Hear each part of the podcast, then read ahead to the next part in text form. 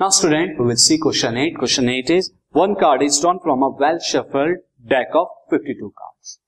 एक well-shuffled deck of 52 cards में यानी जो 52 cards का जो एक deck होता है, उसमें से एक card को आप क्या कर रहे हैं, draw कर रहे हैं.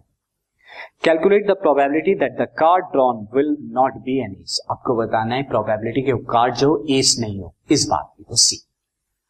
Now student, यहाँ पर total sample space आपके क्या हो जाएंगे?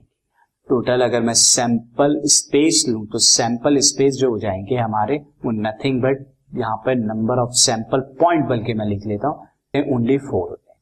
तो पहले मैं क्या निकाल देता हूँ probability of an ace. Ace card के draw होने की क्या हो जाएगी? 4/52 that is equal to 1/30.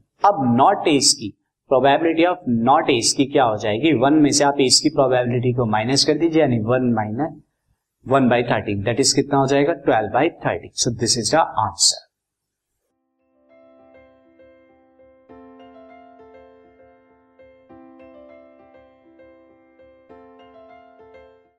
This podcast is brought you by Hubhopper and Shiksha Abhiyan. अगर आपको ये पॉडकास्ट पसंद आया तो प्लीज़ लाइक, शेयर और सब्सक्राइब करें और वीडियो क्लासेस के लिए शिक्षा अभियान के यूट्यूब चैनल पर जाएं.